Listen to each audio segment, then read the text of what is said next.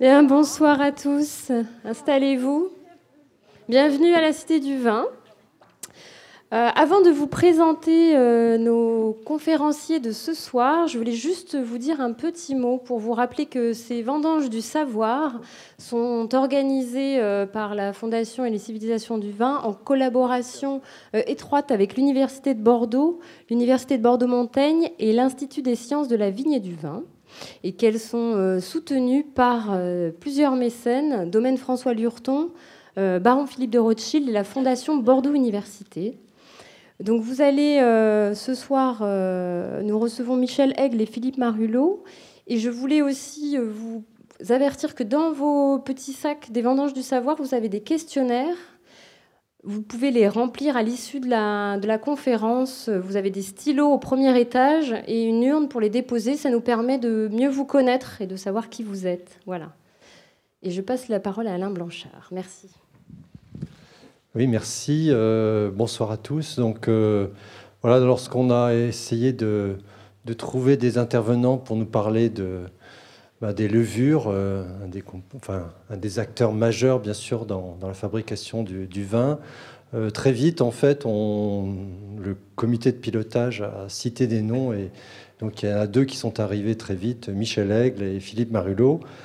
Alors, je pense que euh, beaucoup d'entre vous, en fait, euh, connaissent euh, ces deux intervenants. Michel Aigle, professeur des universités, alors successivement de Strasbourg, de Bordeaux et de Lyon, aujourd'hui à la retraite.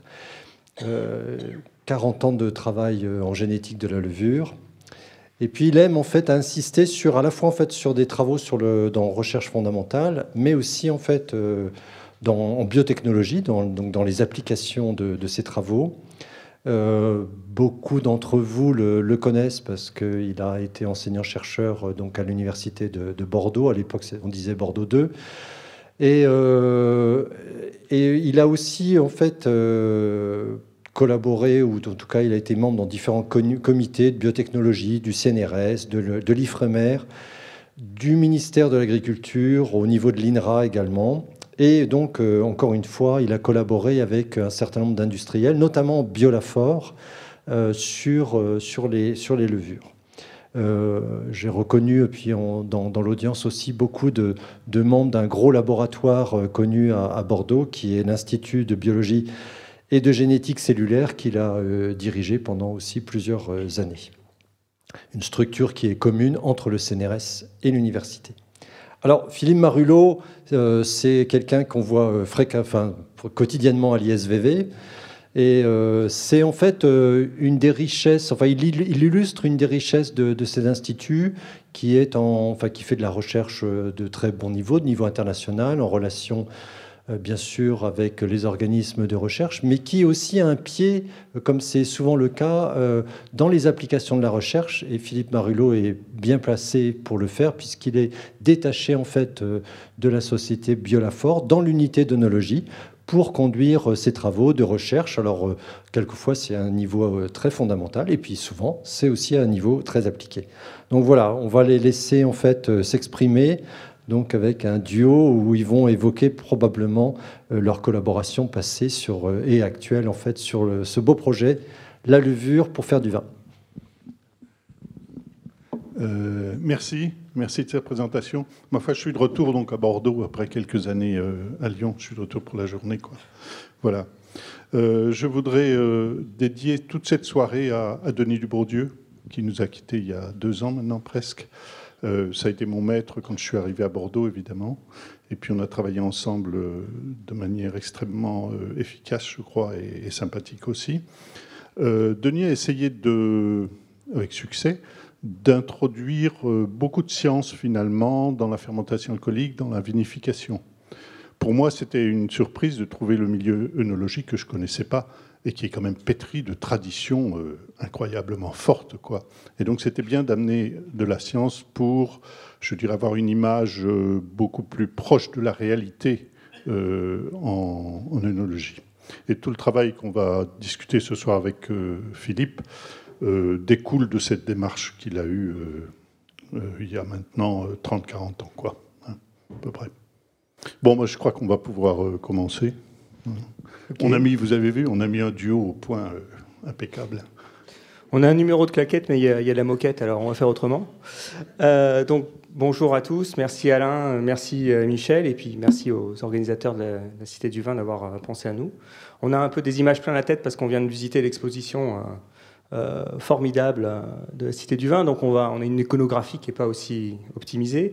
On va essayer de vous présenter euh, ce, soir une présentation qu'on a nommée Des levures du vin et des hommes. Donc à travers ce triptyque, on va voir comment ces différents objets interagissent entre eux. Et donc c'est parti avec la première relation entre des levures et des hommes. Alors vous pourrez voir que j'ai mis différents types d'hommes euh, et de femmes, hein, évidemment, parce que c'est homme avec un grand H, euh, des vignerons, euh, des consommateurs et des, scientifiques. Et on va s'intéresser également à la levure. Donc, comme je ne vais pas commencer par vous définir l'humanité, je vais commencer par vous définir les levures. Et un de mes professeurs à l'université me disait quand tu dois commencer quelque chose, commence par le dictionnaire. Donc, j'étais voir dans Larousse levure, comme si je connaissais pas, et je suis tombé sur une, définition qui est champignon unicellulaire qui se reproduisant principalement par voie asexuée. Donc c'est tout à fait juste et tout à fait correct. Et Michel en parlera un petit peu. Mais quand vous comprenez ça, vous voyez qu'en fait, il n'y a pas une levure, mais il y a des levures. On peut compter plus de 3000, 3500 espèces euh, de levures qui, sont connues, et certainement autant de pas connues. Et euh, on peut dire que les levures, en fait, c'est une sorte de forme de vie. C'est-à-dire que c'est un champignon unicellulaire. C'est pas un groupe homogène d'un point de vue génétique. C'est-à-dire qu'elles ne se ressemblent pas du tout. Euh, mais par contre, elles vivent à peu près de la même façon. Euh, c'est un sac, hein, comme on pourrait le voir ici, qui bourgeonne ou qui se divise euh, des fois autrement, et qui est principalement asexué. Michel reviendra un petit peu dessus plus tard.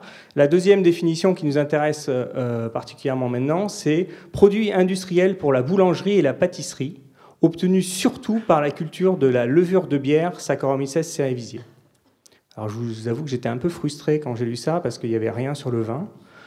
Euh, et alors, euh, bon, je souligne levure de bière. Ah bon? Donc, levure de bière, Saccharomyces cerevisiae. Saccharomyces, c'est champignon du sucre. Cerevisiae, de la cervoise, donc de la bière. C'est bien ça. Euh, alors, Larousse est prudent parce qu'il nous parle de surtout par la culture de levure de bière, parce que je pense qu'ils veulent aussi s'affranchir du problème de la levure chimique qui nous pollue beaucoup. Nous. La levure chimique, c'est pas du tout un organisme, hein, c'est du bicarbonate de soude. Mais euh, dans la tête de beaucoup de personnes, euh, la levure, enfin, le pain est fait avec de la levure euh, du bicarbonate de soude. Non, c'est bien fait avec un organisme vivant et c'est de ça dont on va parler aujourd'hui. Et ce qui est remarquable aussi, c'est qu'on parle de produits industriels. Donc, comme je n'étais pas tellement content de cette définition, j'étais en avoir une autre dans le Petit Robert, qui nous indique que ce terme vient du XIVe siècle et euh, donc il définit masse blanchâtre utilisée pour la fermentation de la bière, du pain et du vin. Donc ça y est, l'honneur est sauf, on parle bien de vin. Et aussi de bière et de pain. Donc euh, ce qu'on peut déduire, c'est qu'en fait, c'est un produit industriel euh, qui est lié à la fermentation et à la transformation des aliments. Et c'est de ça dont je vais vous parler maintenant. les levures et leur application industrielle. Donc on va parler euh, d'une famille qu'on appelle euh, un genre hein, en, génétique, en taxonomie, euh, la famille des Saccharomyces, dont il y a sept membres. Et tous ces individus, vous pouvez les trouver dans la nature, principalement dans des exudats d'arbres. voilà. Et ce qui se passe, c'est que Saccharomyces cerevisiae, vous voyez en haut là, on la retrouve éventuellement, enfin, et, aussi dans de nombreuses applications industrielles, telles que la bière, le vin, le pain, euh, la fermentation de plein de boissons, euh, comme euh, le saké, mais ça pourrait être aussi du kéfir, enfin le kombucha, il y a énormément de choses.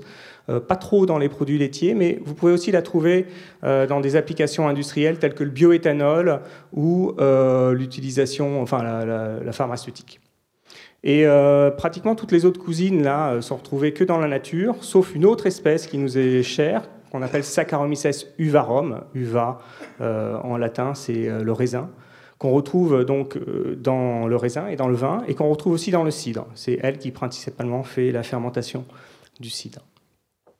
Donc ces sept espèces pures euh, ont une caractéristique particulière, c'est qu'elles peuvent faire aussi ce qu'on appelle des hybrides interspécifiques, c'est-à-dire qu'elles sont capables de croiser entre elles, et telles que la mule et euh, le croisement de l'âne et de la jument, ça c'est plutôt le bardeau, mais peu importe, ce sont des des hybrides qui sont stériles mais qui peuvent quand même vivre. Et les, levures du genre Saccharomyces font des hybrides interspécifiques, dont un qui est particulièrement important qui s'appelle Saccharomyces pastorianus, notre cher pasteur, et qui est juste responsable de 90% de la bière dans le monde, cet hybride.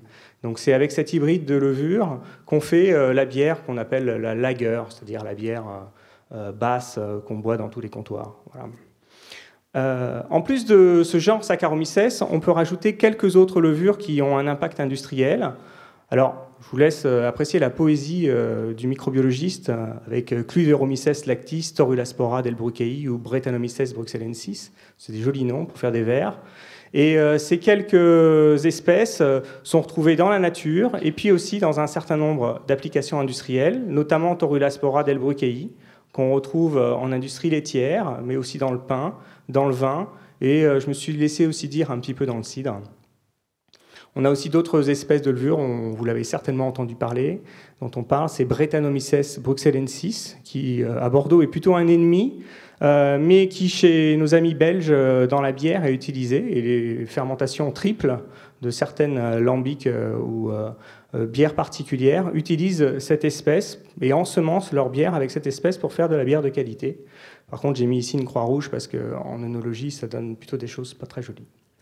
Ce qu'on peut retenir de cette diapositive, c'est que quelques espèces, maximum une vingtaine, ont des applications industrielles multiples, alors qu'on a plusieurs milliers de levure œnologique.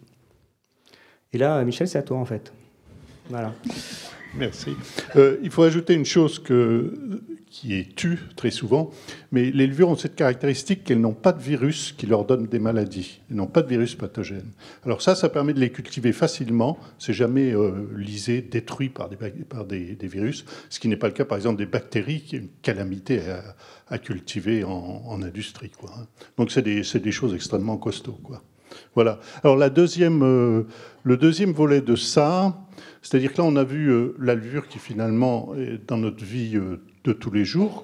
Alors le deuxième volet, c'est en fait que la c'est un excellent modèle de biologie, biologie cellulaire qui a été développé juste après la guerre et qui est toujours un, extrêmement, un modèle extrêmement bon. Alors pourquoi c'est un bon modèle? Parce que au laboratoire c'est quelque chose qui est très simple très rustique, facile à cultiver, c'est très simple. Pour que ça soit un modèle, il faut que ça soit simple. Si c'est compliqué, on ne peut rien faire avec. Mais il faut que ça soit quand même significatif, c'est-à-dire qu'il faut que, euh, d'une manière ou d'une autre, la levure ressemble à quelque chose qui nous intéresse, et en l'occurrence les animaux et les végétaux, et les hommes. Hein. Donc on va voir ces deux points très rapidement.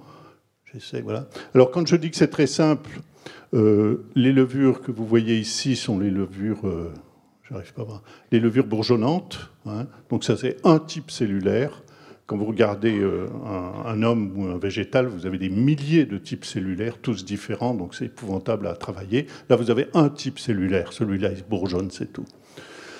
Et puis vous avez un deuxième type cellulaire qui sont les gamètes la reproduction des levures au niveau du cycle, c'est la même que la reproduction des animaux ou des végétaux. Hein. Ils font des gamètes, il y a une fécondation, et l'être nouveau naît et recommence le cycle, etc.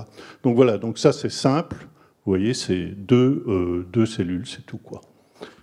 Euh, le deuxième point, c'est la proximité avec euh, ah, la diapo est coupée, encore une fois, pourtant on avait travaillé. C'est la proximité phylogénétique. Alors, l'arbre de la vie euh, on, s'est approché peu à peu de l'arbre de la vie euh, réel, si on peut dire. Hein. Donc, l'arbre de la vie, vous voyez que ça commence tout seul, c'est-à-dire la vie est apparue une fois. On le sait parce que tous les codes génétiques de tous les êtres vivants sont les mêmes, hein, l'ADN est le même partout. Deux branches se sont développées tout de suite. D'une part, les bactéries, il manque le bac ici, donc c'est des unicellulaires très petits. Euh, vous avez quelques pathogènes de l'homme, évidemment, mais la plupart des bactéries sont en fait celles qui font tourner le métabolisme de la Terre. Quoi, hein. Et il en existe quelques dizaines de milliers d'espèces. Dizaines de milliers d'espèces. Euh, c'est une belle réussite. Ensuite, sur le côté, là, vous avez une deuxième branche qui s'appelle les archées, qui sont aussi des unicellulaires, mais vous voyez un peu bizarre. Euh, quelques centaines d'espèces seulement, donc relativement peu de succès euh, au niveau de la vie. Ils ont des caractéristiques souvent très bizarres. Par exemple, ce sont ces archées qui font le méthane, qui est utilisé dans les unités de méthanisation pour faire du gaz. et de l'énergie. Ces deux branches de la vie ont fusionné, en fait, pour donner une troisième, donc les eucaryotes, les cellules à noyau, qui ont été le succès évolutif de la vie, puisque vous voyez 1,8 million, sans doute 2 millions, disons, d'espèces, beaucoup, beaucoup plus que toutes les autres espèces réunies. Hein. Donc ça, c'est le succès de la vie. Alors le succès de la vie, ça tient à, on ne sait pas trop à quoi, mais enfin, euh, à une, sans doute à la multiplication sexuée qui fait que, aussi bien que les, levures ou les animaux, même les hommes, celui-là, là, il a trois enfants, euh, il y a un cycle qui se passe qui fait que tout le matériel génétique est redistribué à chaque génération. Et donc ça, ça donne un pouvoir de, diversification gigantesque qui fait sans doute l'origine de ces 1,8 million ici. Le cycle est le même pour les individus ici et ici. Donc en étudiant ici sur cette chose très simple, on apprend beaucoup de choses là-dessus. Voilà. Voilà, on n'est pas encore complètement calé, mais voilà. Donc, deuxième, euh, une fois qu'on a vu les levures et les hommes, euh, leur relation, on va parler des levures et du vin. Donc, je vais vous parler un petit peu de microbiologie. Euh, la levure de vin est un sujet d'étude microbiologique ancien. Donc, les premières traces d'ADN de levure, on les retrouve dans des jarres égyptiennes. donc, vous voyez ici une image que vous pourrez voir lors de l'exposition permanente si vous ne l'avez pas encore visitée. donc, il y a plus de 3500, 3150 ans avant Jésus-Christ, on a retrouvé de l'ADN de levure dans des jarres euh, égyptiennes qui contenaient du vin.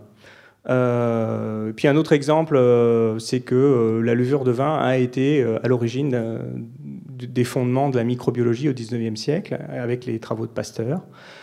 Euh, donc, euh, au cours de l'élaboration du vin, de la grappe euh, de raisin jusqu'à la bouteille, différents espèces de microbes et genres de microbes vont, apparaître, dont les champignons, dont Botrytis cyrenea est certainement le, plus connu, des levures, dont on nous parlera tout de suite, et des bactéries, dont Eunococcus euni, qui est une bactérie qui est associée à la fermentation malolactique.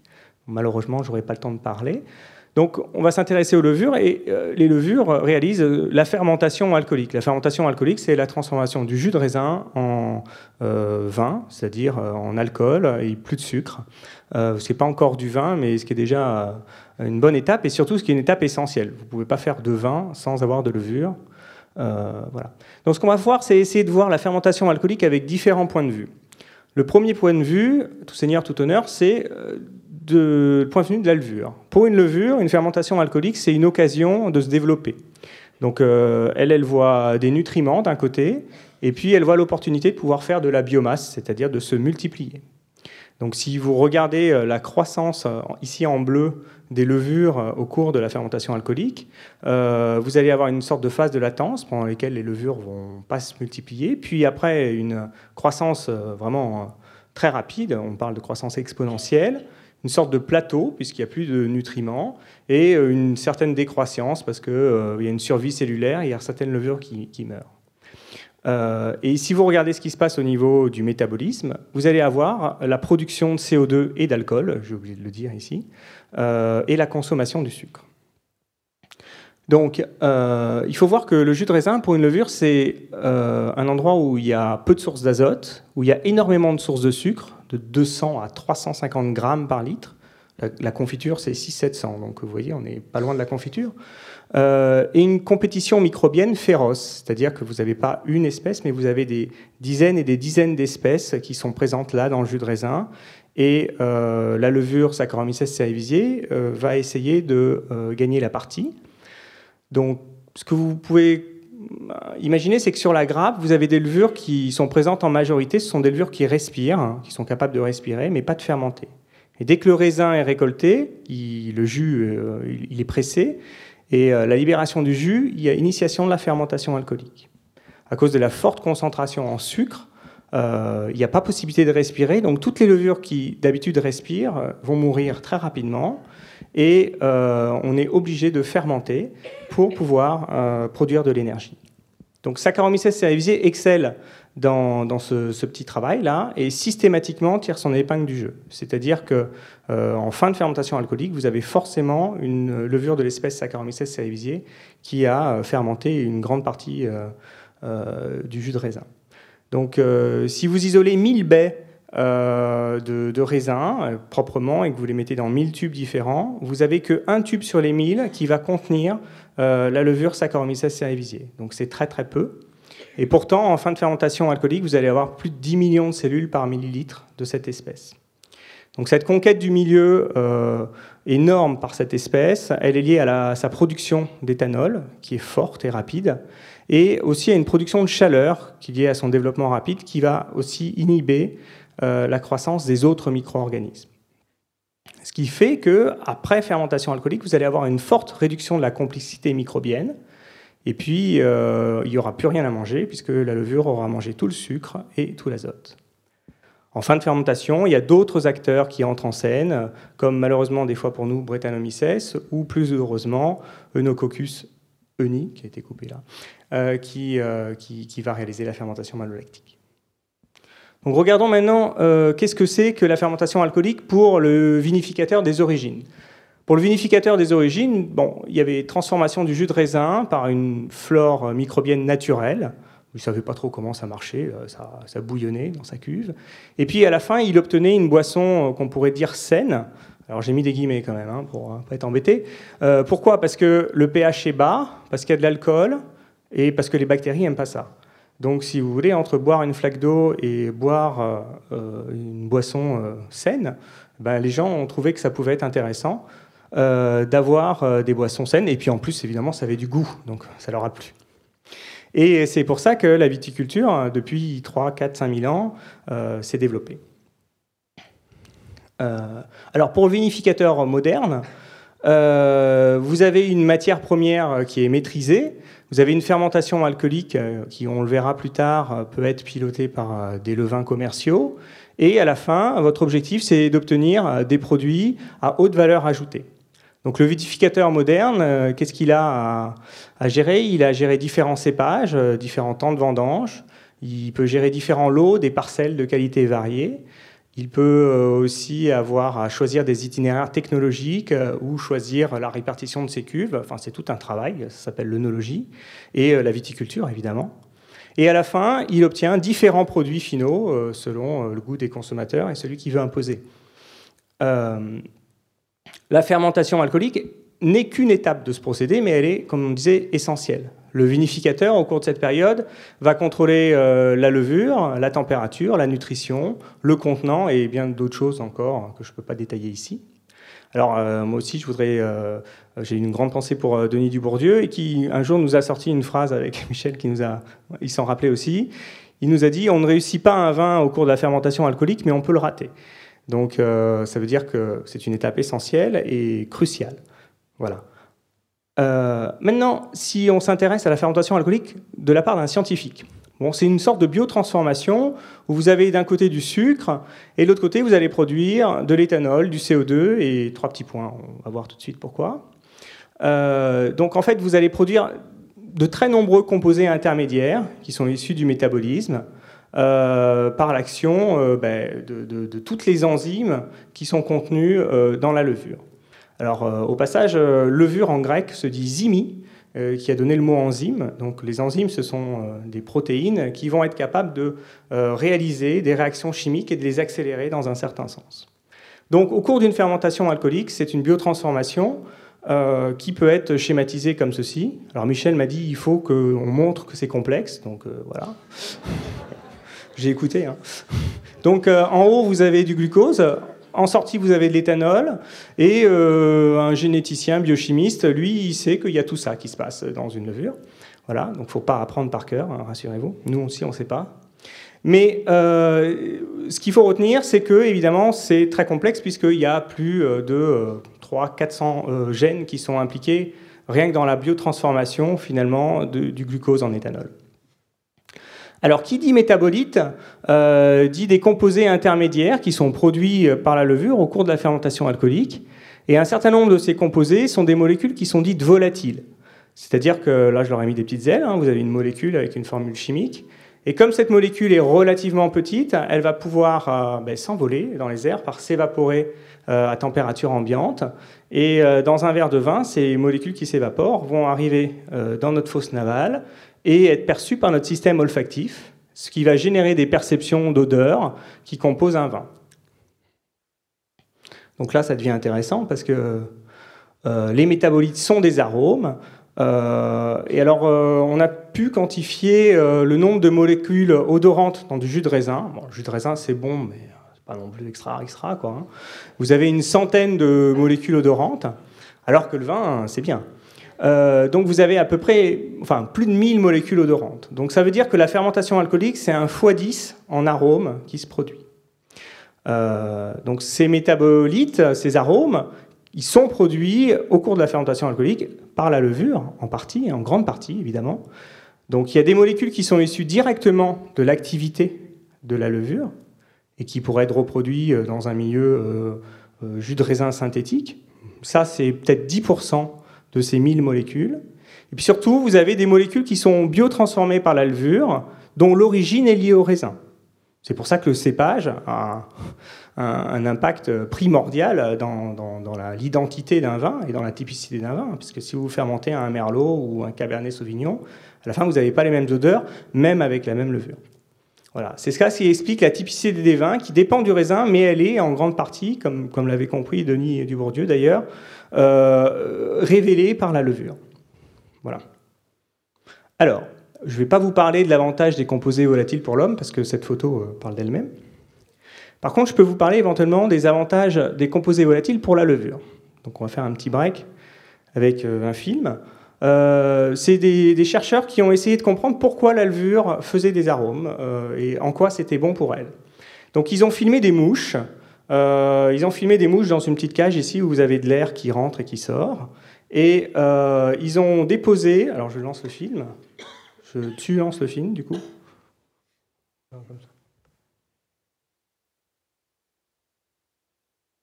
Voilà. Ils ont déposé euh, ici des levures euh, qu'on appelle sauvages, c'est-à-dire normales, et ici des levures qui sont incapables de produire un type d'arôme.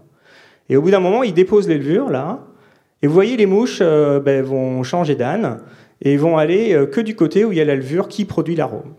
Donc les mouches préfèrent avoir une odeur euh, de banane ou je ne sais quoi, ici je crois que c'était de la pomme, euh, plutôt que pas.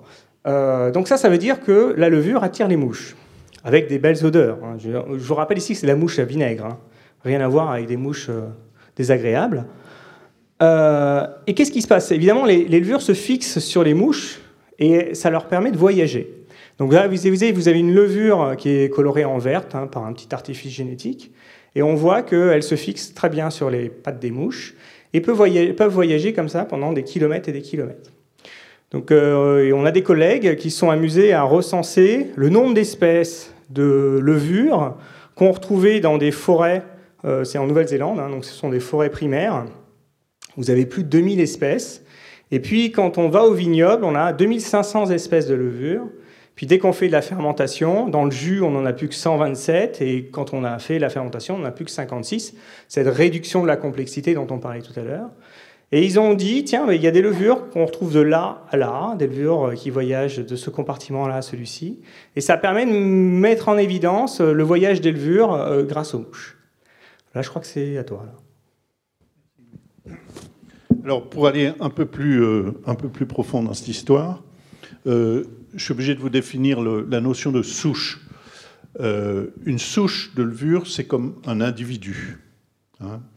Toutes les cellules de la même souche sont issues d'un zygote unique hein, et toutes ont le même génome. Alors ça, c'est important parce qu'on va, faire des tests ADN comme euh, dans les séries télé. Là, hein. Euh, mais quelle est la différence? Eh bien, la différence, c'est que chez les levures, les cellules, elles se dispersent. Là, mon pointeur qui veut plus dommage, il veut plus. Les cellules, en fait, se dispersent, elles vivent isolées et se multiplient indéfiniment. Hein. Vous pouvez cultiver une levure pendant des centaines d'années sans problème. Chez les animaux, les végétaux, chez les hommes, évidemment, elles s'ensemblent en un individu qui est compliqué, mais qui a l'avantage d'être éphémère. Hein. On passe sur cette terre quelques dizaines d'années, puis voilà, c'est fini. Hein. Ceci dit, euh, la notion de souche, vous voyez, vous pouvez l'associer à la notion d'individu. Euh, quand je suis arrivé en, en 85, donc euh, Denis est venu me trouver, j'arrivais de Strasbourg et j'avais dans ma poche un test ADN pour les souches de levure. C'est-à-dire que j'étais capable de dire cette souche-là, elle est différente de celle-là, différente de celle-là, différente de celle-là. Hein, ou celle-là, c'est l'équivalent de celle-là.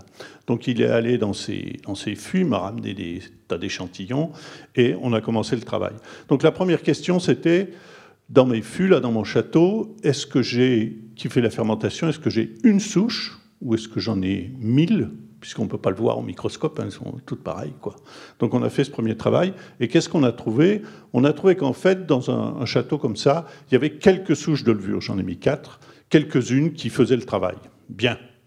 Donc ça, c'était un, bon point. Euh, maintenant, euh, Denis me dit, bon, maintenant, euh, allons voir chez mon voisin, est-ce qu'il a les mêmes ou est-ce qu'il n'a pas les mêmes hein? L'idée, c'était évidemment de dire, si c'est différent, ça veut dire que chaque château a ses souches, et donc comme elles sont responsables du développement des arômes et de la qualité du vin, on va tenir quelque chose pour typer en fait chaque propriété. Donc on a fait le même travail à côté. Et aux surprises et aux joies de Denis, c'était différent. Les quatre étaient différentes.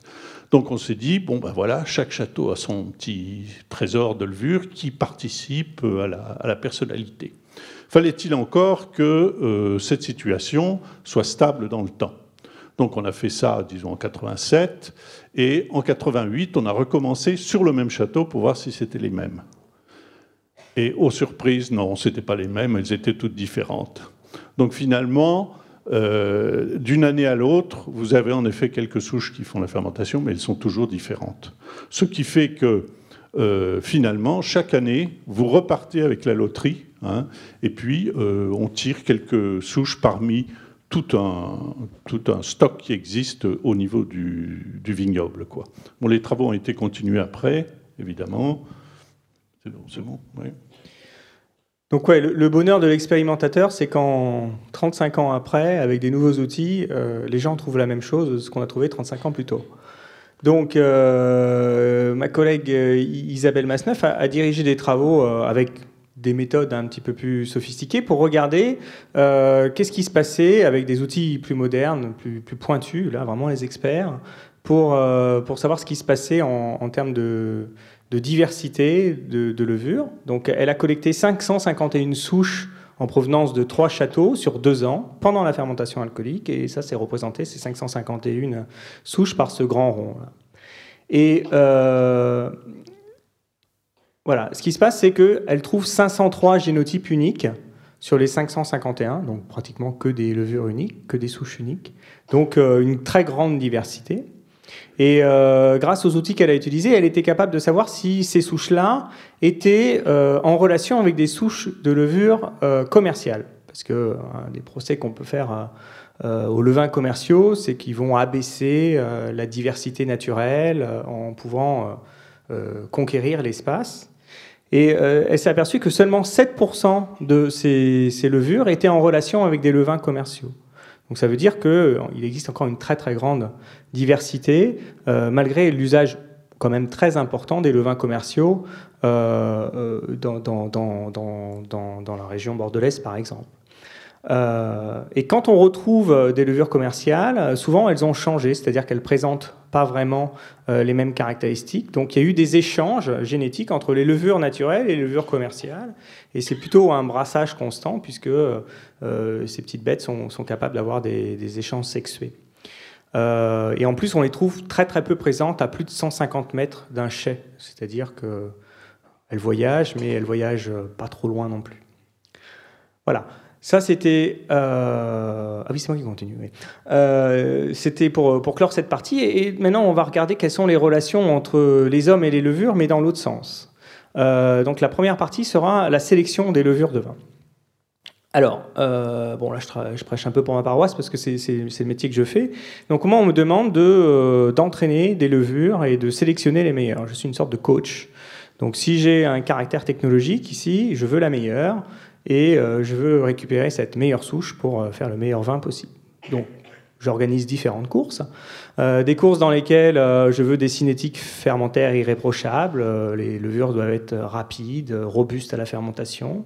Elles ne doivent pas poser, de problèmes organoleptiques, c'est-à-dire produire pardon, des défauts comme l'acide acétique ou le sulfure d'hydrogène, qui a une odeur d'œuf pourru et assez désagréable, doivent respecter la typicité des, cépages euh, en révélant des arômes typiques, et elles doivent produire le moins de composés toxiques possible, euh, pas de SO2, des fois moins d'alcool, etc. Bon, bref, j'organise mes petites courses et je récupère la meilleure.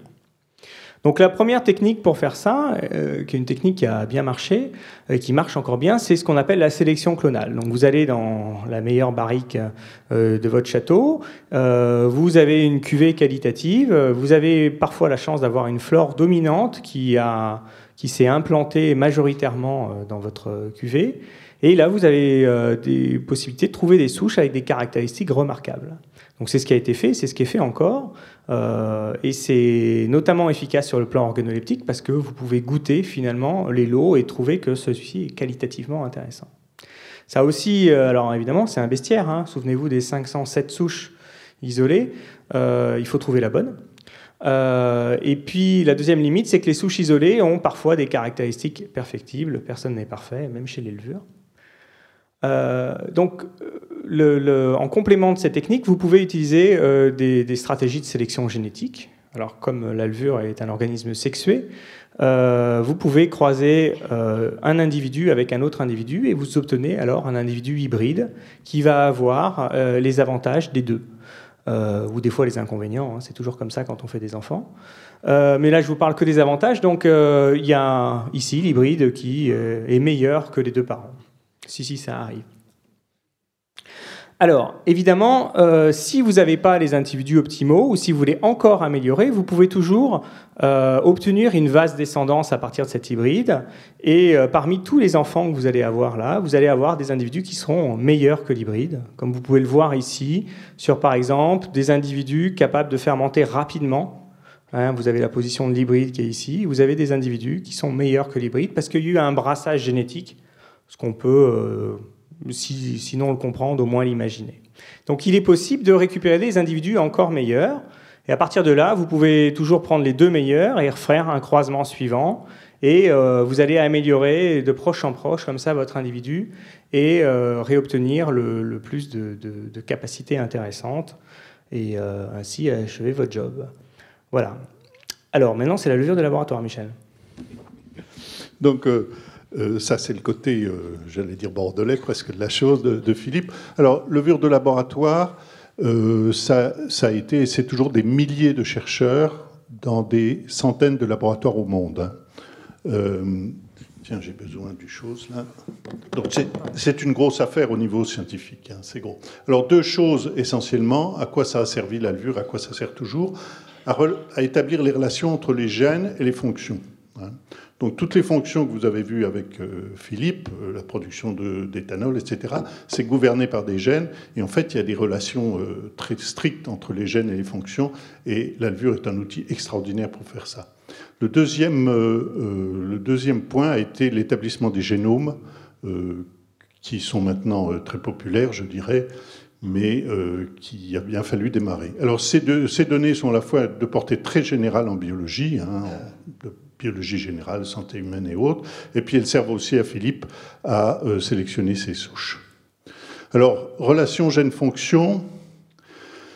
J'ai mis ici heureux celui qui connaît la cause des choses. C'est une phrase qu'on se répétait quand on, traînait dans les congrès après dix ans de ramer des mystères qu'on n'arrivait pas à comprendre et on disait heureux celui qui connaît la cause des choses, vraiment.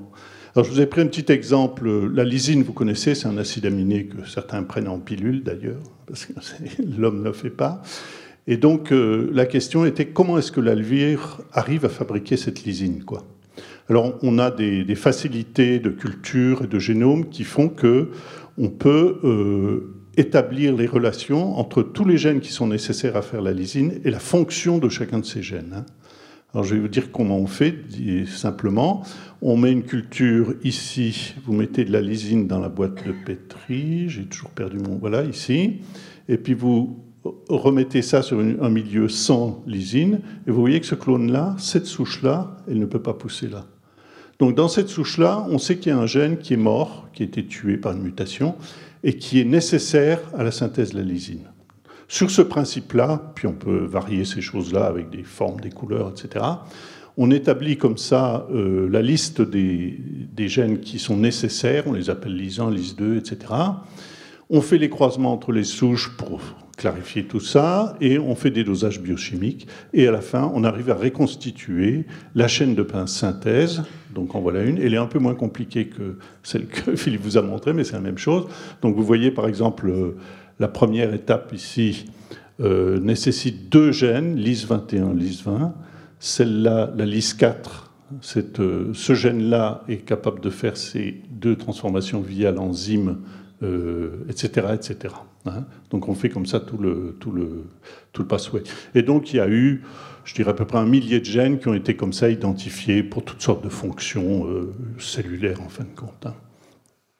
Et tout ça se trouve dans une énorme euh, euh, base de données, Saccharomyces Genome Database. Hein. vous pouvez y avoir accès, il n'y a aucun problème, c'est ouvert.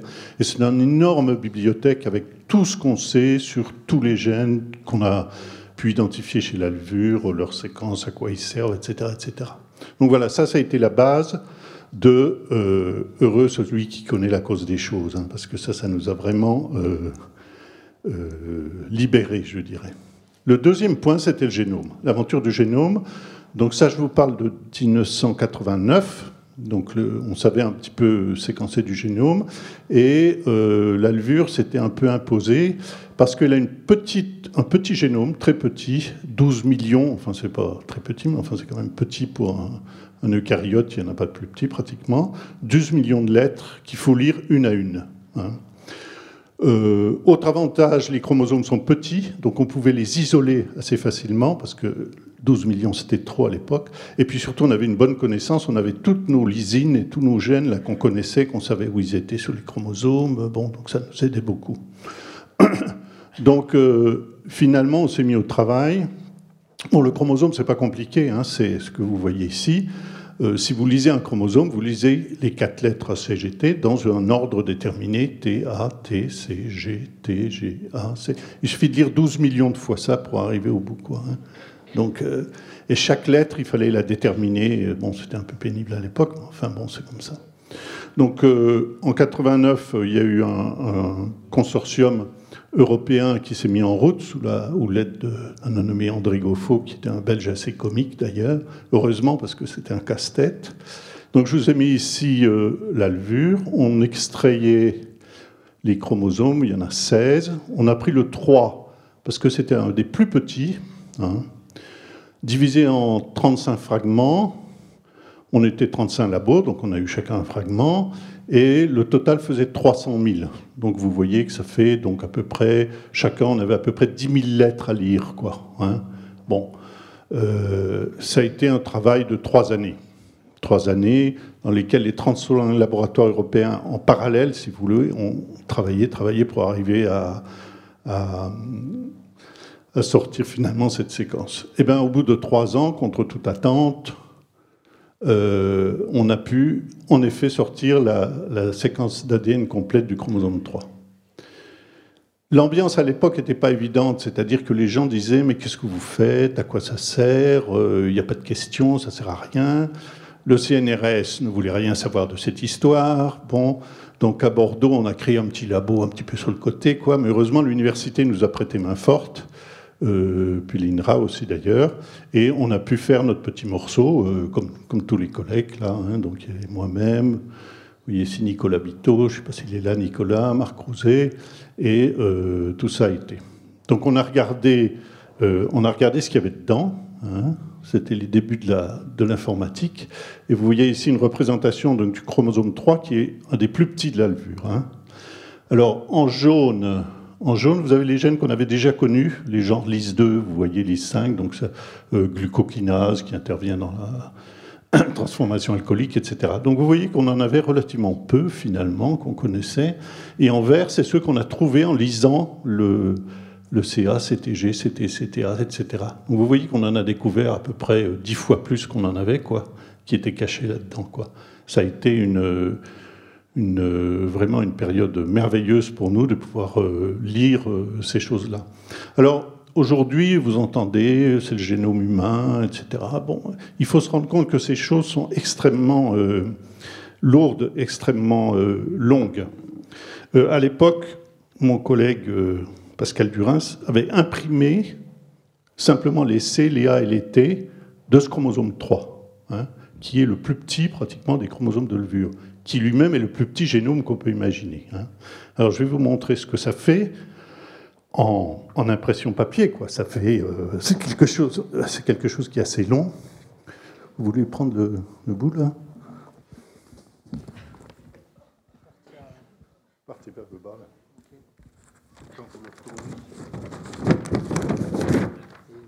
Euh, non, non, vous descendez, allez-y. Allez-y, allez-y. N'ayez pas peur, vous partez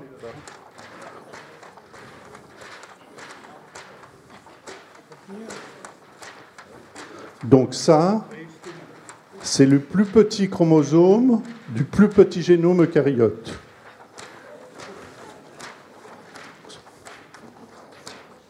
D'accord? Attendez, on y est presque. Il faudrait que je tombe dans l'escalier. Voilà. Voilà ce qu'on a fait en, donc en deux, trois ans de travail. Quoi, hein. Le plus petit chromosome du plus petit génome.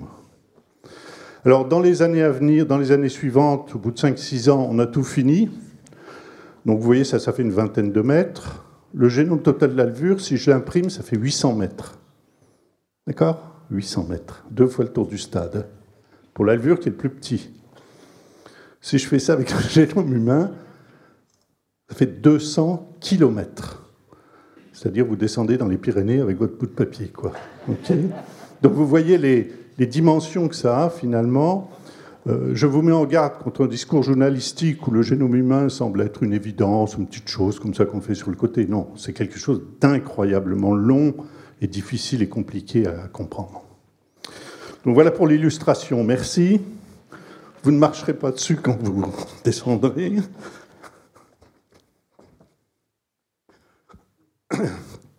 Il y en a encore une. Euh, donc les, 16 euh, chromosomes ont été terminés en 98. Euh, en 2018, je viens de faire le point. Donc il y a 6600 gènes. Génome humain, c'est 30 000 à peu près. Hein. c'est pas beau, c'est 5 fois plus. 5000 dont la fonction est connue, presque 80%. Il y a encore 700 gènes là-dedans dont on ne sait pas à quoi ils servent. Et puis il y en a encore 660 dont on n'est même pas sûr que c'est des gènes. Hein malgré, je vous l'ai dit, malgré des centaines de labos qui sont acharnés à trouver, à trouver. Donc vous imaginez que pour des organismes comme les végétaux ou les animaux, on est loin, loin de ces chiffres-là, très loin. Hein. Voilà, bon, voilà ce que l'alvure nous a apporté euh, au niveau de la compréhension. Hein. Alors, deux petites dernières diapositives, c'est impressionnant, hein, Michel. Euh, sur le, vin qui façonne euh, les levures. Donc les levures font le vin, mais le vin lui aussi va influencer les levures. Alors grâce au génome, euh, alors voilà, donc, je suis désolé Michel, mais eux ils ont séquencé 35 génomes de levures en, en une année. voilà, tout simplement, 20 ans après, avec l'évolution de la technologie. Hein, vous avez peut-être déjà entendu parler des nouvelles technologies de séquençage. Mais ben voilà, ça permettait ça. Euh, donc, euh, ils ont pris euh, une trentaine de souches de levure de Saccharomyces cerevisiae, mais isolées dans différents endroits. Donc, il y a des levures qu'on isole en Europe, des levures de vin, et puis ils ont des levures qu'ils ont isolées en Amérique du Nord, des levures de Malaisie quelque part, voilà, des levures africaines. Je crois que c'est toi qui as donné celle-là. Euh, des levures d'un peu partout, voilà, la levure de laboratoire, hein, telle qu'on l'utilise. Et puis on voit un, grand arbre de vie, c'est-à-dire des différences entre les individus. Euh, et euh, ce qui apparaît, une des choses assez frappantes qui est apparue, c'est que les levures de vin étaient un groupe assez homogène et assez compact. donc on se dit, tiens, elles sont compactes et peut-être qu'elles ont des adaptations à, à, ce milieu particulier. Donc, euh, en fait, euh, à la question est-ce qu'il y a des adaptations au milieu La réponse est oui. Et on retrouve euh, plein de types d'adaptations. Alors, soit c'est des adaptations ponctuelles, c'est-à-dire des petites mutations qui, accumulées, accumulées, accumulées, ont fait que les levures peuvent mieux fermenter, etc.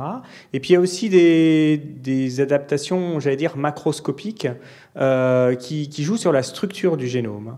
Michel, tout à l'heure, vous a montré une carte où vous voyez l'agencement des gènes un par un. Euh, cette carte euh, peut changer. C'est-à-dire, euh, alors on a la même chose chez l'homme, hein, avec une trisomie. Une trisomie, c'est juste un chromosome supplémentaire qui apparaît, et malheureusement, c'est des, maladies fortes hein, chez l'homme. la levure supporte très très très bien la trisomie et supporte très bien la réorganisation génétique. Hein. C'est un vrai Lego.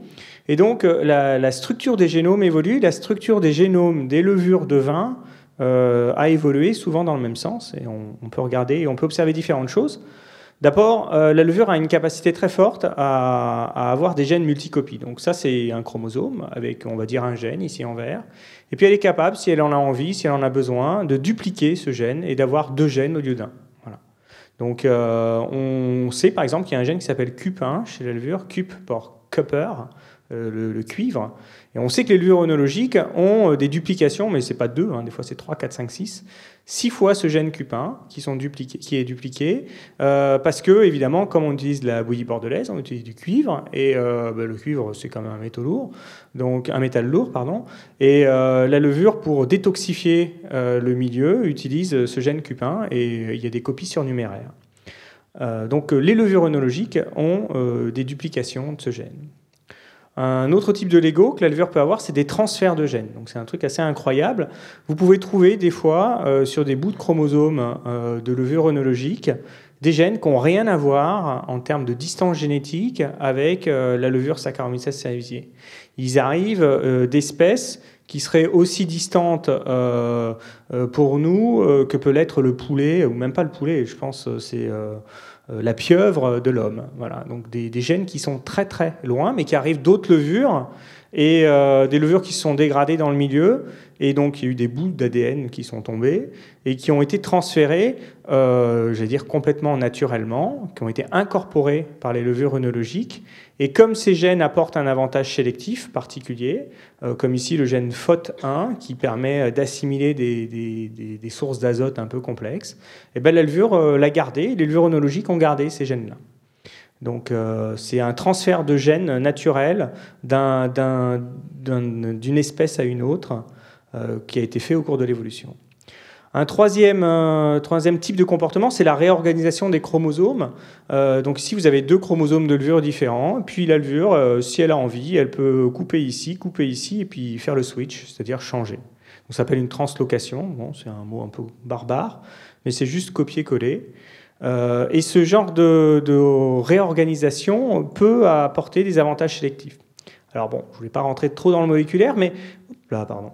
Si vous regardez euh, des levures de bière, de pain ou de nature, vous avez un chromosome 16 euh, qui est comme ceci, avec un gène ici qui s'appelle SSU1, qui est une pompe à sulfite. Alors les sulfites, si vous aimez un peu le vin, vous savez ce que c'est. Euh, on en rajoute dans le mou et dans le vin pour la stabilité microbienne et aussi la stabilité redox. Et donc c'est un petit peu toxique pour la levure. Donc une levure normale, une levure de bière, on va dire, si on lui rajoute du SO2, ben, elle va mourir. Donc la levure de vin a trouvé des systèmes pour pouvoir euh, résister au sulfite. Elle a fait quoi? Elle a coupé un bout de chromosome et elle l'a collé juste ici. Et elle a fait ça deux fois de façon, indépendante. Et à chaque fois, elle récupère un gène SSU1 qui va être beaucoup plus actif pour pomper les sulfites.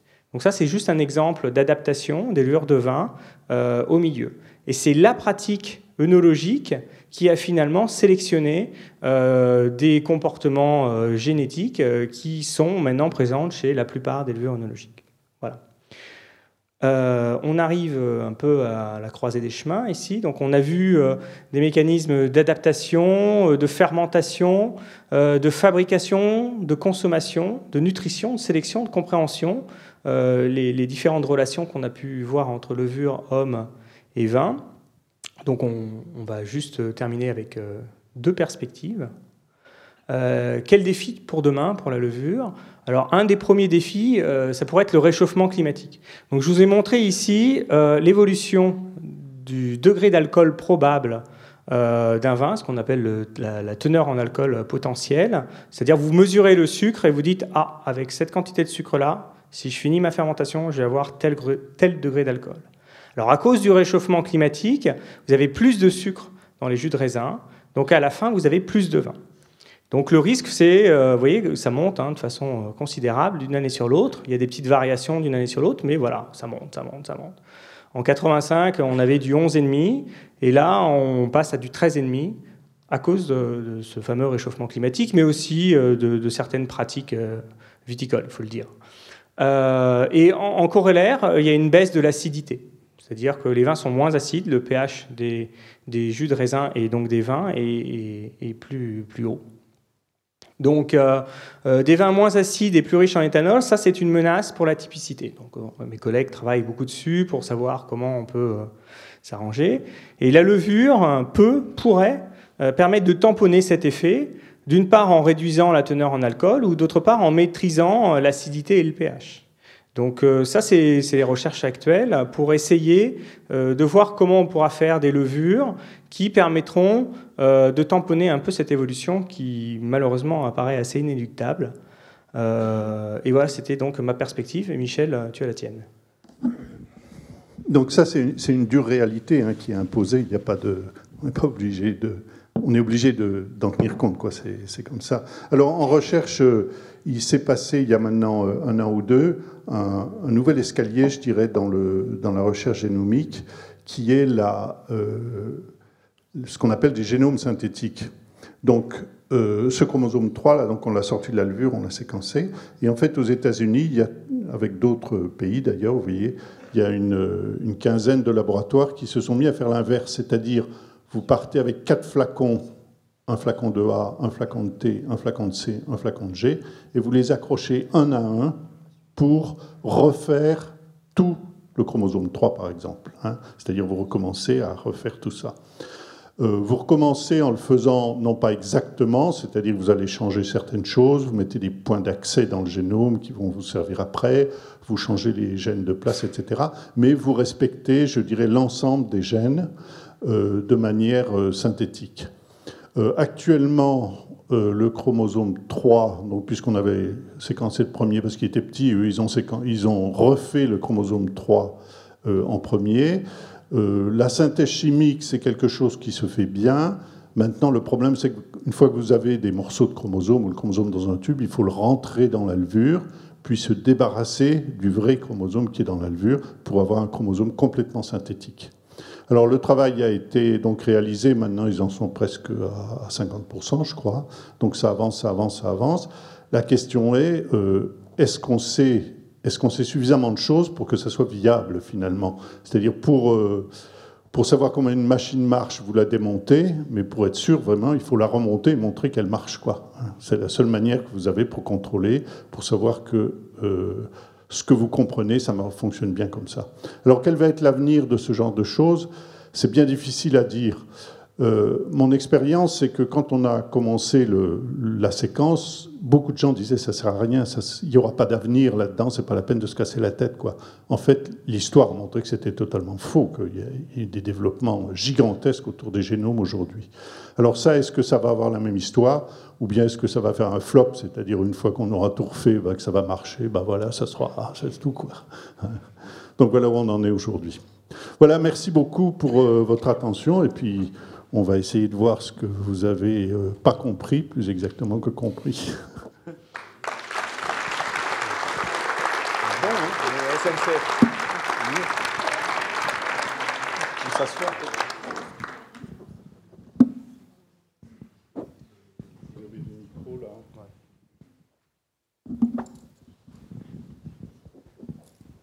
J'ai toujours dit à mes étudiants, quand vous écoutez une conférence, vous notez pas ce que vous savez, vous notez les questions que vous allez poser pour euh, après. Vous auriez dû le dire avant.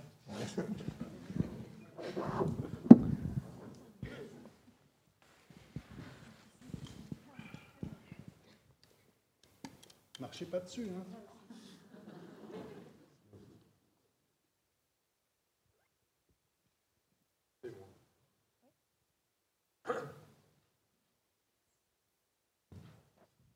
Beaucoup. Ça marche Oui. Euh, Didier Lacombe, moi, donc, je suis généticien humain, j'ai eu la chance de travailler avec Michel. Je voulais, te demander, et, l'homme, il n'y a pas que le vin, c'est bien le vin, mais quelles, applications tu vois en génétique médicale? Parce qu'aujourd'hui, c'est vrai que le poisson zèbre a un peu pris le leader de tous les autres modèles. Mais il reste beaucoup de, de modèles levure, notamment dans les maladies métaboliques. Quelle est ton, ton idée sur la question génétique humaine? De toute façon, avec la levure, tu peux faire que de la cellule. Hein. On ne peut pas faire de l'organisme entier. quoi. C'est un modèle de cellule. Hein. Donc tout ce qui est en effet le métabolisme cellulaire, on peut continuer à le, décortiquer euh, si tant est qu'on a encore des trous par rapport au, génome humain, quoi, en comparant. Hein. ça c'est sûr. Euh, au niveau de la, comment dire, au niveau de, l'action, c'est-à-dire du soin qu'on peut apporter, ça peut permettre en effet de définir les cibles, c'est-à-dire où est-ce qu'il faut aller chercher les médicaments. La levure actuellement sert aussi de crible, pas mal. Hein. C'est-à-dire quand on a un, désordre dans le métabolisme, on cherche des médicaments, on les essaye d'abord sur la levure pour voir s'il y a une action ou pas. Hein. C'est très très simple par rapport à des souris ou des choses comme ça. On peut screener des milliers et des milliers de molécules en, quelques semaines. Quoi. Ça va très très vite. Hein. Donc ça fait un premier tri au niveau, de, au niveau des, actions. Quoi. Ceci dit, euh, euh, je prends un domaine où j'ai beaucoup travaillé, j'ai beaucoup peiné, qui est le domaine des amyloïdes, c'est-à-dire la maladie d'Alzheimer, de, toutes ces choses-là, de Parkinson. Euh, c'est la même chose chez l'alvure, ça existe exactement la même chose. Hein. Bon, les, conséquences ne sont pas les mêmes, évidemment, mais enfin, on peut les, les voir. Et donc, sur ce domaine-là, par exemple, il y a eu beaucoup, beaucoup de travail sur la structure de ces protéines, pourquoi elles s'assemblent et elles deviennent comme ça des gros paquets qui deviennent toxiques. Euh, et il y a des screenings qui se font par exemple à Brest actuellement, où euh, on screen des milliers de molécules pour essayer d'éviter que ces molécules s'agglomèrent et deviennent des paquets euh, neurotoxiques. Quoi. Donc bon, c'est au niveau cellulaire que ça joue, au niveau moléculaire. Ça ne joue pas au niveau de l'individu, évidemment. Là, il faut quand même retourner au poisson zèbre ou à la souris, quoi, hélas.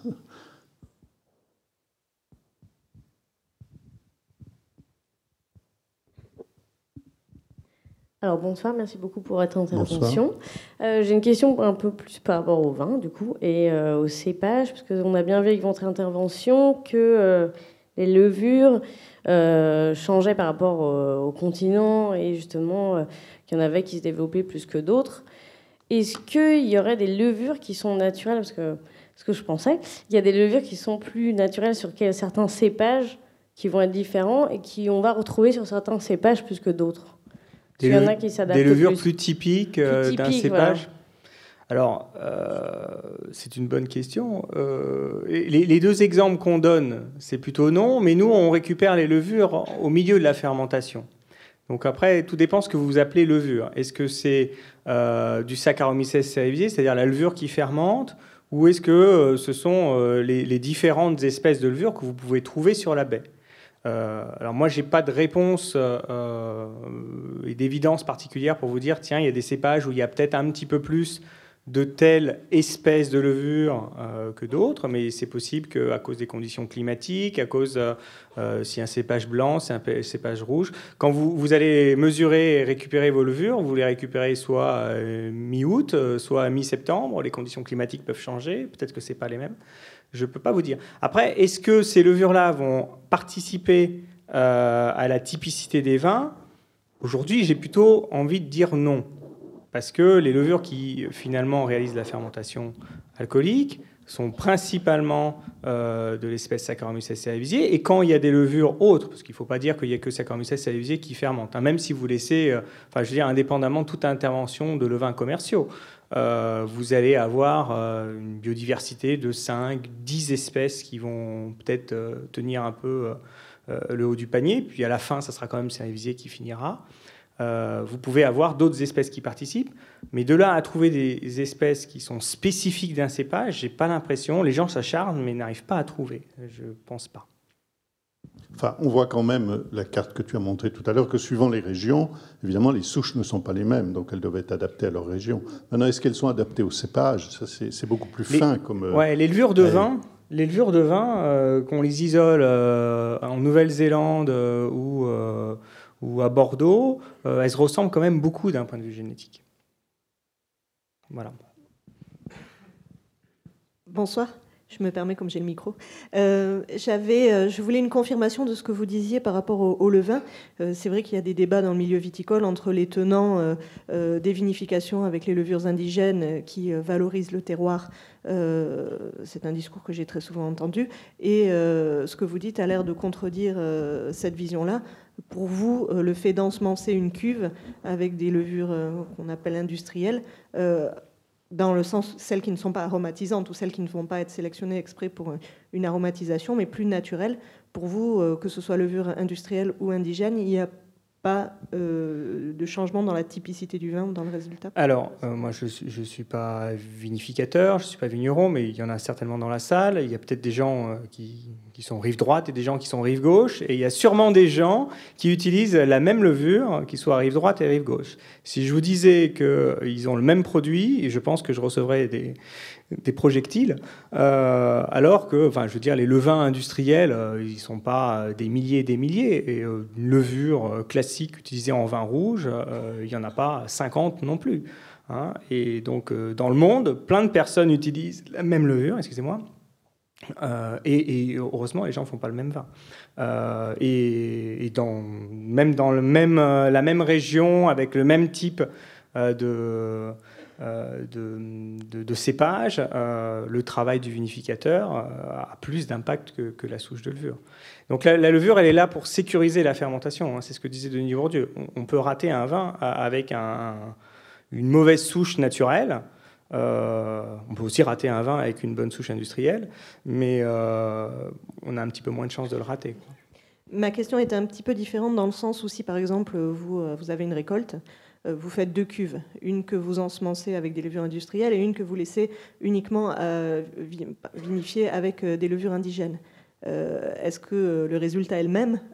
Bon, Bien sûr, il y aura toujours les levures indigènes dans la cuve, même si elle est ensemencée avec d'autres levures externes. Mais est-ce que le résultat est le même ou, ou pas? Alors non, le résultat. C'est dans ce débat vraiment sur la typicité. Le résultat n'est pas forcément le même. C'est-à-dire que si vous mettez une levure ou une autre levure, qu'elle soit industrielle ou naturelle, d'ailleurs, vous n'avez pas forcément exactement le même vin à la fin, puisque la levure a aussi un impact. On est bien d'accord.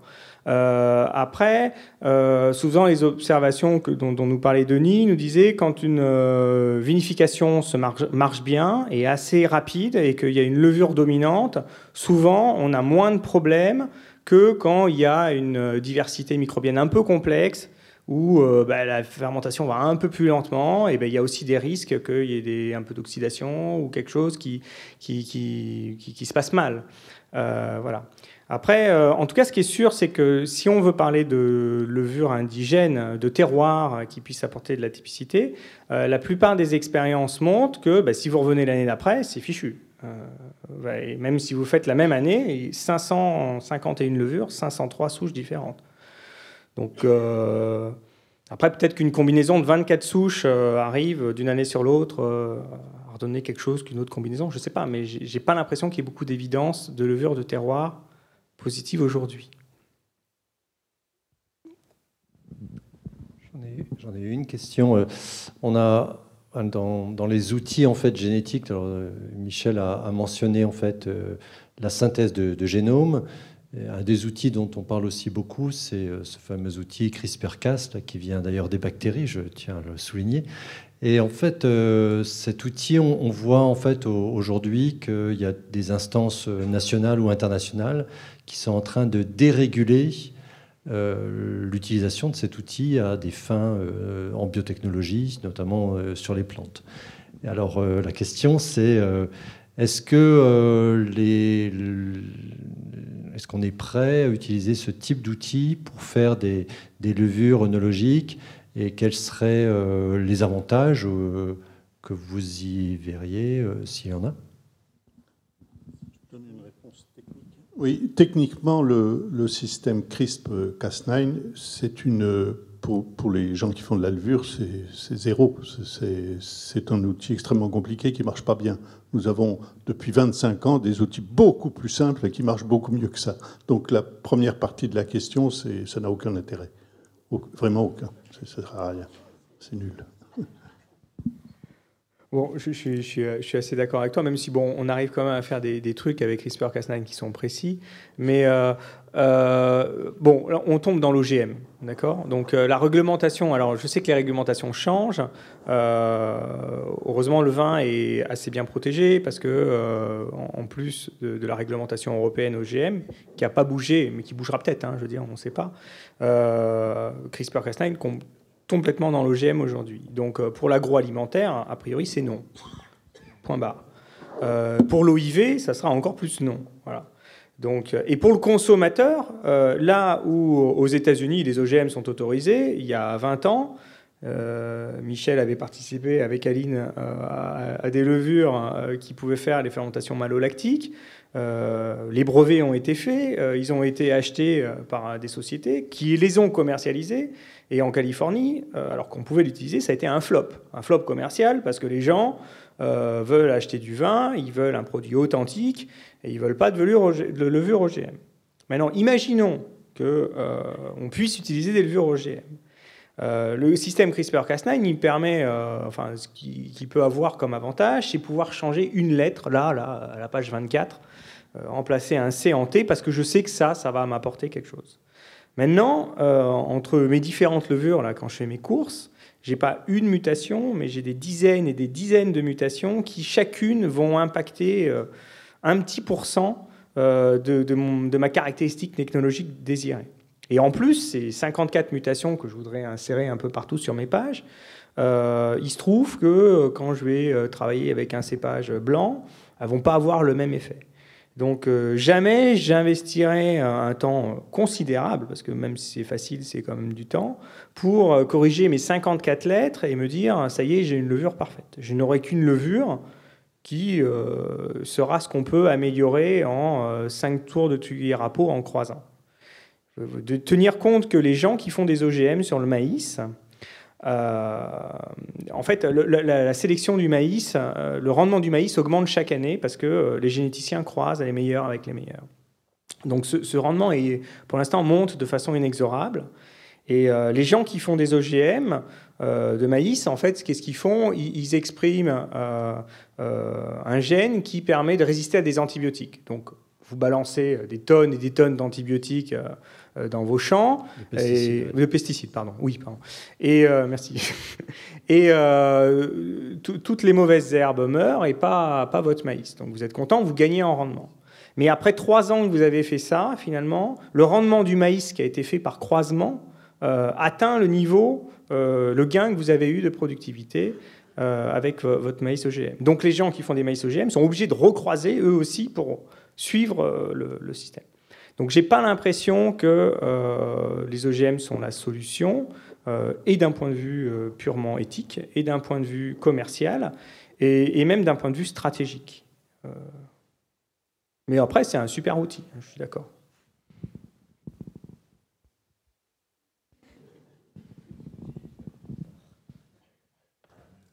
Est-ce que vous avez des levures qui ne forment pas de SO2 Oui, monsieur. Quand on a un vin bio, par exemple, sur l'étiquette, on voit souvent vin sans apport de SO2. Mais pourquoi pas mettre vin sans SO2 euh, alors après, c'est une question de trace et de donc euh, voilà, euh, pas du tout, du tout, du tout. Alors les levures, enfin il y a des levures qui font, si vous voulez, en fin de fermentation alcoolique, les outils traditionnels, on ne détecte pas plus de 5. Euh, euh, euh, alors attendez, je ne pas de bêtises. 0, 5 mg, 5 mg par litre. Voilà. dans ce cas-là, on n'est pas sans SO2, on est sans apport de SO2. Oui, ça c'est. Mhm. Mais bon, 5 mg par litre de SO2, je ne pense pas que ça soit très toxique.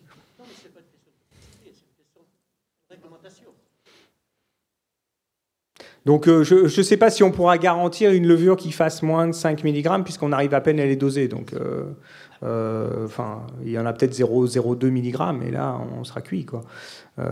Enfin, faut pas demander non plus impossible à la levure, la pauvre. vous avez parlé de levure capable de réduire la teneur en alcool Oui. Et du coup, je voulais savoir s'il il y avait des métabolites secondaires en fait à l'issue de la fermentation et est-ce qu'elles qu'elles modifient les propriétés organoleptiques du vin? Alors c'est une très bonne question. Alors c'est la quadrature du cercle qui m'occupe depuis quelques années maintenant. Euh, donc c'est un petit peu le, problème de Lavoisier, quoi. Rien ne se perd, rien ne se crée, tout se transforme. Donc si vous voulez réduire d'un gramme, d'un pour cent euh, volume euh, votre éthanol dans le vin, il faut que votre levure, elle mange 17 grammes de sucre. Et qu'avec 17 grammes de sucre, vous fassiez 17 grammes d'autre chose. donc 17 grammes, c'est beaucoup. Parce que ça fait un degré d'alcool, 17 grammes. Hein. Euh, donc, ce que vous pouvez faire de façon intuitive, euh, enfin, ce qu'on a essayé de faire, c'est de faire un peu plus de glycérol. Si vous faites plus de glycérol, vous faites moins d'alcool. Le glycérol est un produit relativement neutre, c'est-à-dire que vous pouvez en avoir jusqu'à 20 grammes par litre sans avoir de déformation majeure au niveau organoleptique. Ça n'a pas trop de goût, le glycérol. Euh, voilà. Après, le problème, c'est que vous avez toujours des fuites sur vos 17 grammes. Et si vous avez 0,5 grammes de votre sucre qui se transforme en acide acétique, vous êtes cuit. Parce que là, vous faites du vinaigre. Euh, donc, il faut, vraiment qu'il y ait très très peu de fuites. Et comme vous avez vu cette, superbe diapositive, tout est lié, tout est couplé. il y a des équilibres euh, biochimiques, enzymatiques. il est très difficile de dire bon, bah, je décide de faire 17 grammes que de glycérol. Voilà. D'autant plus que vous êtes obligé de jouer dans une catégorie non OGN, donc sans bricolage euh, génétique, en éteignant des gènes ou en surexprimant d'autres. Euh, mais vous pouvez le faire que en essayant de sélectionner des levures, bon, des méthodes dont on ne va pas parler là. Euh, voilà.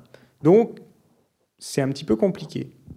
Ouais, c'est parce que tu n'as pas d'autre sortie que le glycérol. Mais si tu peux imaginer d'avoir du CO2, par exemple. Ben non, parce que le CO2. Oui, mais le CO2, je le fais avec de l'éthanol, donc c'est cuit. Ou alors il faut que je respire. Alors sinon, il faut respirer. Mais s'il faut respirer, c'est du mal lancé, t'es malin. Euh, si vous respirez, vous arrivez avec une bouteille d'oxygène dans votre cul et puis euh, vous allez voir, on va vous sortir euh, du chai en deux minutes, quoi. Parce que voilà, si vous apportez beaucoup d'oxygène à ce moment-là, votre levure elle va respirer, on fera du CO2 sans problème. Vous allez même, vous allez même pouvoir consommer l'éthanol que vous avez produit, mais vous n'allez plus faire du vin. Parce que euh, vous avez des, tas de composés, tous les arômes, qui sont de l'ordre du milligramme, du microgramme ou du nanogramme par litre et qui sont importants à, votre typicité aromatique. Euh, voilà. Donc euh, il faut pouvoir préserver tout ça. Donc c'est assez compliqué. Voilà, j'espère que j'ai répondu très globalement. Enfin, tu donnes une réponse assez. ça veut dire qu'on est condamné à boire du 14 degrés et du 15 degrés. Alors une bonne solution, c'est de boire moins. Euh, voilà. Si vous, si vous buvez 8% de moins de votre verre, vous n'avez plus aucun problème. Quoi, je Il faudrait faire des bouteilles de 683 millilitres. J'ai quelques... Oui. On peut mettre aussi de l'eau dans son vin. Oui. J'ai une question, s'il vous plaît. Euh, il y a des choses qui sont Dans les choses récentes pour faire du vin, on peut mettre euh, des levains à la première fermentation alcoolique, à la deuxième fermentation. Et puis on peut faire aussi ce qu'on appelle aujourd'hui de la co-inoculation. On met ça en même temps dès la première fermentation. Vous pouvez nous en parler un peu Ou c'est de l'épigénétique ça? Ah non, c'est pas de l'épigénétique. Euh, la levure, heureusement, a relativement peu d'épigénétique, donc euh, c'est bien pour nous. Alors, vous parlez d'une fermentation à la fois malolactique et alcoolique, hein, c'est bien ça. Parce qu'il y a aussi des gens qui mettent plusieurs types de levures en même temps, des co-inoculations de levures avec des levures. Mais euh, les co-inoculations levure-bactéries euh, se font parce que. Euh, alors, bon, en plus, j'ai Aline Nonvo qui est à côté de moi, donc j'espère que je ne vais pas dire de bêtises. Je m'intéresse moins aux bactéries qu'aux levures. en fin de fermentation alcoolique, il faut éviter les vides microbiens. Euh, parce que si vous évitez les vides microbiens sur les itinéraires euh, vinification rouge, vous risquez d'avoir des Brettanomyces qui, arrivent. Donc euh, les, les, levains malolactiques sont parfois capricieux à cause des degrés alcool un peu élevés ou des pH un peu faibles, enfin ou du SO2. et donc vous pouvez avoir des levains malolactiques qui, vont avoir un petit peu de mal à démarrer. Et si vous avez cette phase-là, vous pouvez avoir colonisation par des, indésirables. Donc les gens ont décidé, commencent à décider aujourd'hui, à rajouter les levains malolactiques après deux jours de fermentation alcoolique pour euh, faire finalement une fermentation malolactique pendant la fermentation alcoolique. Alors je ne serais pas capable de vous dire euh, s'il y a des différences notables d'un point de vue organoleptique. Je ne sais pas s'il y a beaucoup d'études qui, le montrent euh, véritablement. Mais ça a l'air de, marcher puisque ça se développe pas mal. Et en, tout cas, dans d'autres parties du monde, les Américains font ça depuis toujours. voilà. Sais pas, j'espère que j'ai répondu à votre question.